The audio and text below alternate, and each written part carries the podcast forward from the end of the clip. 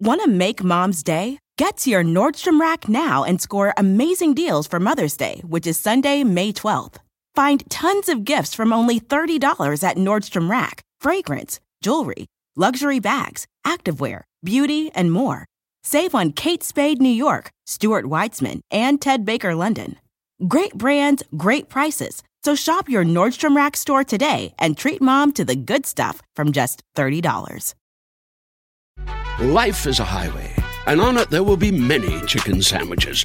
But there's only one McCrispy. So go ahead and hit the turn signal if you know about this juicy gem of a detour.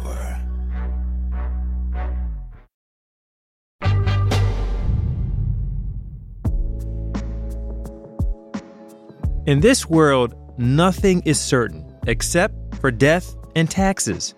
And those are both hot topics, especially lately on this podcast. Last week, we talked about tax day itself, which is normally April 15th or thereabouts, and how the stress or incentives surrounding that day can make us change our behavior, consciously and unconsciously.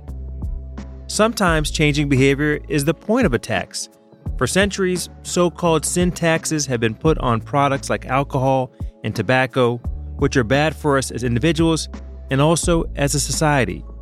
When the government wants us to stop doing something, it can ban that thing altogether, like we do with assault rifles and copyright infringement.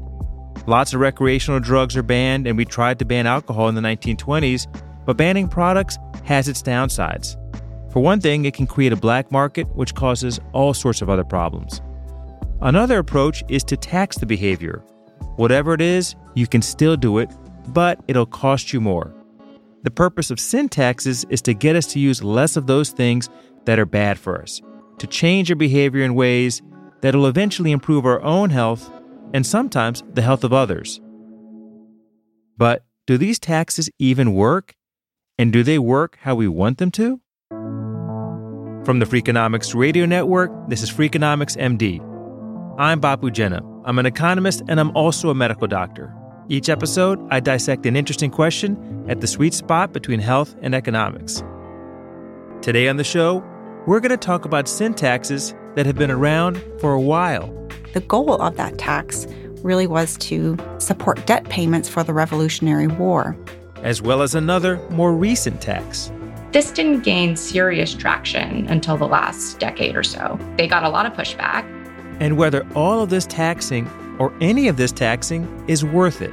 We want to set a tax at a level that might still allow people who really value the consumption to keep consuming, but reduce consumption by people who aren't getting as much value out of it.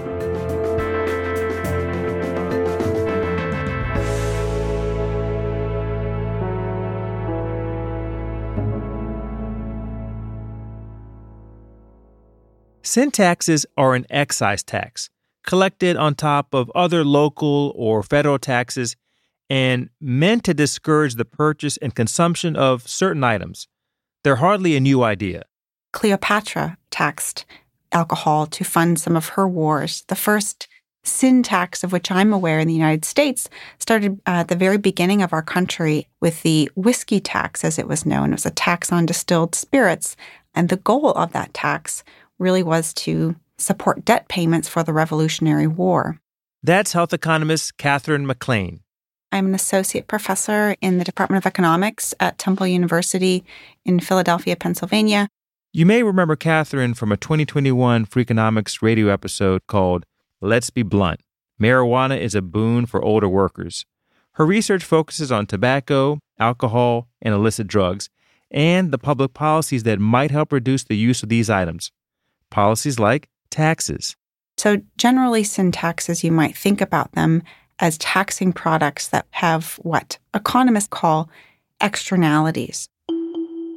Externalities are when a transaction has effects that extend beyond the people participating in it. If you go to a bar and you order three beers in a row, that's a transaction between you and the bartender. They get money, you get alcohol. But you may not be the only two people affected. For example, with alcohol, we might think about drunk driving as being a negative externality. I consume the alcohol, I become intoxicated or impaired, and I drive my vehicle. And when I'm driving my vehicle while I'm impaired, I may get in an accident where I might injure another person, I might damage property. So my behavior is impacting other people and in a negative way. The idea of an externality is central to whether and why a sin tax is levied on an item. These taxes force us, in theory, to pay for the literal and figurative health costs associated with using tobacco, or in this case, alcohol. All of this factors in when researchers and government officials decide which sins to tax and by how much. A big argument that's made about cigarettes in particular is that people who smoke have higher healthcare costs. And those higher healthcare costs are going to impose costs either on the public through the use of public insurance like Medicaid and Medicare. When we're thinking about private insurance, we might think about costs being passed through to non smokers through overall higher private healthcare expenditures that have to be financed in some way. So, sin taxes have two effects they make us do less of the thing being taxed, and they raise revenue. Those are kind of competing goals if you think about it. If we expect the revenue to be increased due to the tax, this kind of implies that people need to keep smoking while the tax is hot, while we have this higher tax so we can reap these revenues. However, if our tax is successful and we reduce the amount of smoking, then we have less revenue to obtain from this tax. In other words, to reap the financial rewards of a sin tax, we need some people to continue to do the thing, like smoking cigarettes, that we are actively trying to get them to stop doing. For their own health benefit, sure, but also for everyone else's. Still, from the government's perspective, that's a trade off between two positive things, right? Less smoking or more revenue. But sin taxes can have clear downsides too.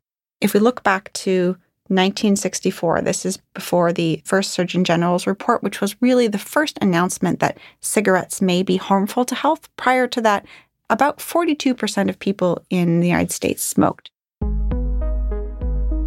That first Surgeon General's report on smoking and health, published in January of 1964, changed everything. It confirmed that smoking cigarettes was really bad for you. Today, around 12.5% of adults still smoke traditional cigarettes. This group of people that continues to smoke, despite knowing the risks, despite the hefty taxes, they're serious about it. More recent studies, including some of my own work, suggest that remaining smokers are very hardcore smokers or they're very attached to smoking. We think that the taxes may not work as well because we have a different composition of smokers at this time. Okay, so these hardcore smokers may not be likely to quit just because cigarettes are being taxed, but they are going to change their behavior in other ways. When you increase the tax of a cigarette, you actually can change the way that people consume the product. There's a really interesting study from about, say, 15 years ago that shows when you increase the tax, smokers smoke the cigarette more intensely. That is, they smoke it right down to the butt where you're consuming the most harmful portion of the cigarette. What we see is that we're not really improving health. People are just getting more bang out of each cigarette. And maybe those last draws are even more harmful to an individual's health. Research has shown that tax increases on cigarettes do encourage some people to quit smoking. But the price increase also leads committed smokers, those who weren't going to quit, to maximize each cigarette. They want to get their money's worth. And that's not all. There's a study from the 2000s showing that people will substitute cheaper cigarettes, which tend to have more tar in them, when cigarettes are taxed. That's a perverse effect of cigarette taxes, encouraging behavior that actively harms smokers' health. So, if cigarette buyers will switch to a dirtier substitute, is there a way to get them to switch to a potentially healthier one? Cigarettes and e cigarettes are what are referred to as economic substitutes. That means that a consumer will view them as substitutable. That is, if I can't smoke the cigarette, I can use the e cigarette. Electronic cigarettes were introduced in the U.S. in 2006. A recent Federal Trade Commission report found that between 2015 and 2018, e cigarette sales soared from around $304 million to over $2 billion in just three years. Needless to say, these devices are here to stay. But just because one product might be a substitute for another doesn't mean they are the same. These products exist along what I would call a risk continuum, where you might think about cigarettes as being the most risky and e cigarettes potentially being less risky or less harmful to your health. What Catherine says is true. While they're certainly not harmless, research has shown that e cigarettes are probably safer than combustible cigarettes and that they might even help some people quit smoking altogether. So, should they be subject to sin taxes? On the one hand, they're harmful, and there's good reason to discourage them. On the other hand, for smokers who can't quit nicotine, they're not as bad as tobacco. Ideally, we'd want to encourage people who already smoke to switch to e cigarettes and discourage everyone else from taking them up. Currently, 30 states and the District of Columbia levy a tax on e cigarette sales. In 2020, Catherine and her colleagues wondered how a national tax on e cigarettes might influence smoker behavior. We found that if that tax had gone into place, that would have increased the number of smokers in the United States, adult smokers, by one percentage point. What does that mean in terms of numbers? We calculated there would be 2.5 million additional daily adult smokers from imposing that level of tax on e cigarettes. That would be people transitioning from the e cigarette to the cigarette. So moving from a less harmful product to a more harmful product. And this can be concerning from a public health perspective because generally the reason why we're thinking about taxing e cigarettes is because we want to improve public health. We've been talking about sin taxes, policies that penalize people for doing things that are harmful to their health. But what about the opposite? Rewarding good behavior, like giving people a tax credit for buying more fruits or vegetables, or joining a gym. The stick and the carrot is often the way I've heard it described. So, where the stick might be a penalty and the carrot might be a reward. We think that people respond more so to the stick than to the carrot. If I was to gain $100 versus if I was to lose $100, I am going to change my behavior to a greater amount for the loss. People who are responding to the carrot, they're going to behave well anyway. So you're not really moving the needle. Improving public health through sin taxes is tricky. They work, but they also have unintended consequences.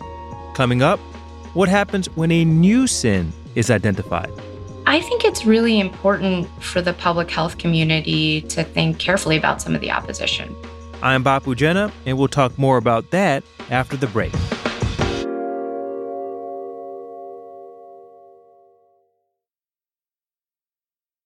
Want to make mom's day? Get to your Nordstrom Rack now and score amazing deals for Mother's Day, which is Sunday, May 12th. Find tons of gifts from only $30 at Nordstrom Rack fragrance, jewelry, luxury bags, activewear, beauty, and more. Save on Kate Spade New York, Stuart Weitzman, and Ted Baker London. Great brands, great prices. So shop your Nordstrom Rack store today and treat mom to the good stuff from just $30.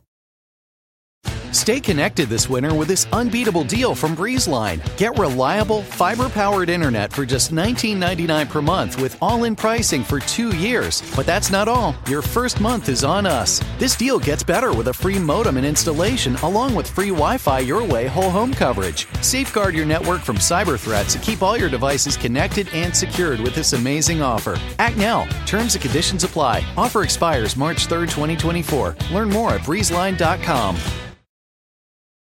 Life is a highway, and on it there will be many chicken sandwiches. But there's only one McCrispy. So go ahead and hit the turn signal if you know about this juicy gem of a detour.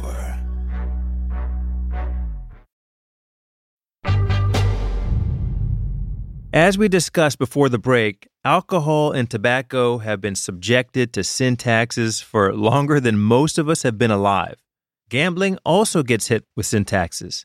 But more recently, another item has fallen into the sinful category For a long time in the US, we've had really an epidemic of chronic diseases, and many of those are related to nutrition. Unhealthy diets contribute to obesity, type 2 diabetes, tooth decay. That's Christina Roberto. I am the Presidential Associate Professor of Health Policy um, at the University of Pennsylvania. I study food policies to try to promote healthy eating. And sugar sweetened beverage taxes have gained a lot of traction lately. One of the first people to propose a tax on so called low nutrition foods, like sugar sweetened beverages, was Kelly Brownell, a public policy and food policy expert who just happens to have been Christina's mentor. In a 1994 op ed in the New York Times, Brownell made the case that rising obesity rates were driven by the widespread availability of fatty, sugary foods, and that higher taxes on those items would help Americans lose weight. It got a lot of pushback, but I think that was the time where it sort of entered the national discourse and had been sort of floating around as, as something to think about. But this didn't gain serious traction until the last decade or so. In 2015, Berkeley, California was the first U.S. city to tax sugar sweetened beverages, things like soda, sports and energy drinks, and fruit punch. Since then, several other cities have followed suit, including Philadelphia, where Christina lives and works. As with other sin taxes, the tax on sugar sweetened beverages is meant, in a way, to save us from ourselves. So we now have a good sense that when you implement these taxes, people buy fewer sugary drinks. And that seems good. But there's this question of are people just substituting, right? So you buy less soda, but then you eat more Snickers bars. And we actually don't see evidence that people are substituting to other sugary snacks. So I think that's really encouraging. Christina's research has shown that sales of sugar sweetened beverages have gone down in Philadelphia by nearly 40% since 2017 when the city imposed a one and a half cent per ounce tax on those products. In Berkeley, water sales jumped by 29% in the three year period after the sugary drink tax was enacted there. Whether this is translated to better health outcomes is harder to know. The truth is, we don't have great data on that yet. These taxes haven't been around for that long to know how they're going to really move the needle on things like type 2 diabetes. Information from other countries may offer some insight, though. So in Mexico, they implemented a countrywide tax on sugary drinks, and they were able to look at how prices changed in different cities and see how that translated to changes in body mass index among adolescent girls and adolescent boys. And what they found is about a 3% decline in body mass index among adolescent girls, no significant decline among boys. That's really the only data that we have at this point to suggest that these taxes may lead to some improvements in health. The motivation for imposing sugar sweetened beverage taxes is obesity, which is a major health issue in the U.S. Around 43% of adults and 20% of children in this country are obese, according to the CDC. Like alcohol and tobacco, sugary drinks have externalities. They just look a little different. The first one to think about is parents making choices for kids, right? So the parent tends to be the gatekeeper who's bringing the food into the house and serving food, particularly to young kids. Kids aren't making their own choices, and presumably they would like to be healthy in the future. The other one that comes up a lot is the cost to the healthcare system. I think it's easier to imagine sort of someone blowing smoke into your face. this one feels more abstract, um, but it is a reality, right? That these diet related diseases do generate a lot of costs. Sin taxes are designed to target the people who consume those items the most. But research has found that the lowest income Americans consume about two and a half more sugar sweetened beverages per week than the highest income group. Similarly, CDC data shows that adults living below the poverty level are about twice as likely to smoke cigarettes as those living well above the poverty level, which means that sin taxes hit hard a group of people who can least afford to pay more. If we put a tax on these beverages, on sugary drinks, and lower income individuals are more likely to drink these drinks, then shouldn't we be concerned that there's this kind of undue burden placed on that group of people? And I do think we should be concerned about that. Many sin taxes are regressive, meaning that they hit poorer people harder than wealthier people. That's one of the primary reasons that taxes on sugar sweetened beverages are controversial. And it's true that sin taxes can be regressive, but so can illness. The reality is that these diet related diseases affect low income people more than they affect other groups in the population. Putting this revenue back into the communities potentially most harmed by higher taxes can try to offset some of their regressive nature. For example, a good portion of the revenue from the tax is actually being invested in Black and Brown communities in Philadelphia to foster and push forward initiatives that those communities really want. So, an example is expanding access to pre K or rebuilding different parks or funding rec centers. This isn't the same, though, as putting money back into the hands of specific people affected by the taxes. But it turns out that if you include the health benefits in your calculations, soda taxes don't look regressive at all. In our quantitative estimates, we find that soda taxes are actually progressive because the health benefits that accrue to low income people outweigh the fact that they pay more in tax payments. That's Hunt Allcott. He's an economist at Microsoft Research and a visiting professor at MIT. He studies the intersection of behavioral economics and public economics, or, as he puts it, when people don't always act in their own best interest. Hunt's research has looked at how we can optimize taxes on sugar sweetened beverages we want to set a tax at a level that might still allow people who really value the consumption to keep consuming, but reduce consumption by people who aren't getting as much value out of it. He's also interested in whether it's even worth it to tax these items. Generally, the answer is yes. He finds that the benefits of sugary drink taxes outweigh the costs. But he has a wish list. If I could wave a magic wand, the first thing that I would do to change how we tax sugary drinks in the US is to tax the sugar, not the liquid. In the US, sugar sweetened beverages are taxed per ounce of liquid. But Hunt believes these drinks should really be taxed per gram of sugar. Some drinks have a lot of sugar per ounce, and other drinks have a lower sugar concentration. And it's the sugar that's actually bad for our health. And so our group has estimated that if we set taxes that are of like one cent per gram of sugar as opposed to one cent per ounce of liquid, that would really supercharge the effects of sugary drink taxes. It would generate much more bang for our buck. Hunt has another item on his wish list. Another thing that I could do if I could wave a magic wand is to have taxes set at wider geographic areas because it turns out tax evasion is perfectly legal when it comes to sin taxes. In many cases, it's easy enough for people to cross the border to a neighboring state or city to avoid paying higher prices. Here's Catherine Maclean.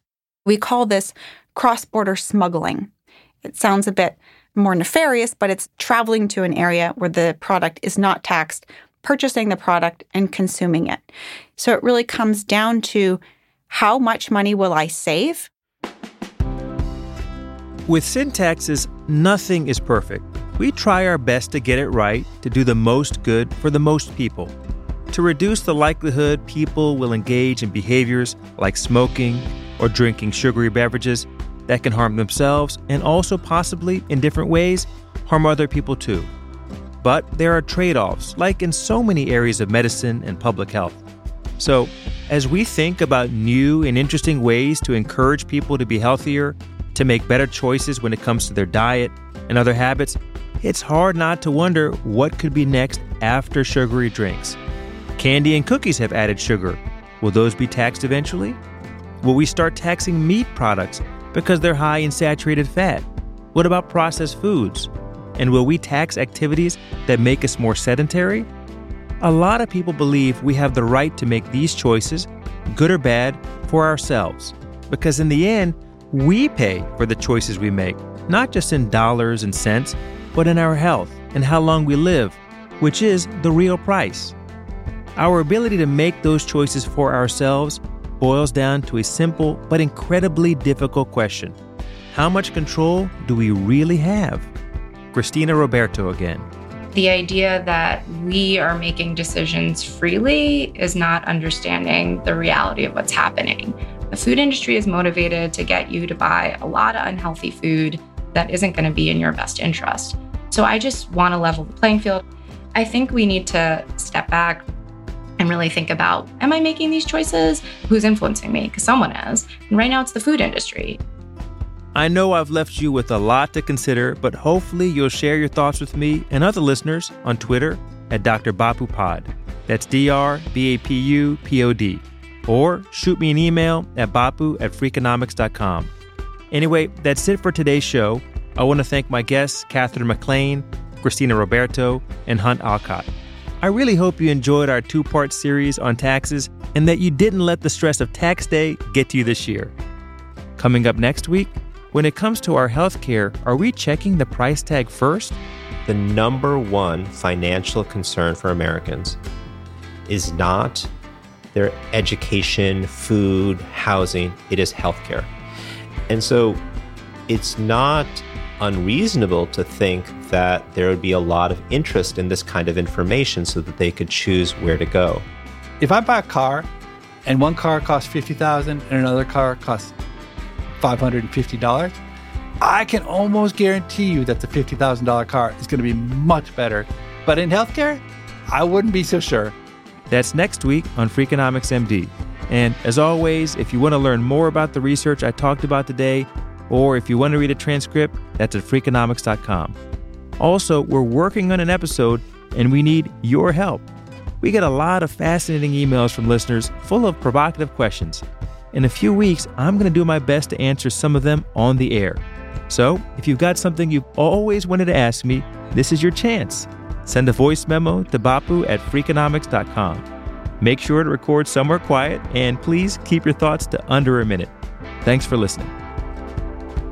Freakonomics MD is part of the Freakonomics Radio Network, which also includes Freakonomics Radio, No Stupid Questions, and People I Mostly Admire. All our shows are produced by Stitcher and Renbud Radio. This episode was produced by Julie Kanfer and mixed by Eleanor Osborne. Our staff also includes Allison Craiglow, Greg Rippin, Gabriel Roth, Rebecca Lee Douglas, Morgan Levy, Zack Lapinski, Ryan Kelly, Mary Duke, Jasmine Klinger, Emma Tyrrell, Lyric Bowditch, Jacob Clemente, Alina Kulman, and Stephen Dubner. Our music was composed by Luis Guerra. To find a transcript, links to research, and a newsletter sign up, go to Freakonomics.com. If you like this show or any other show in the Freakonomics Radio Network, please recommend it to your family and friends. That's the best way to support the podcasts you love. As always, thanks for listening.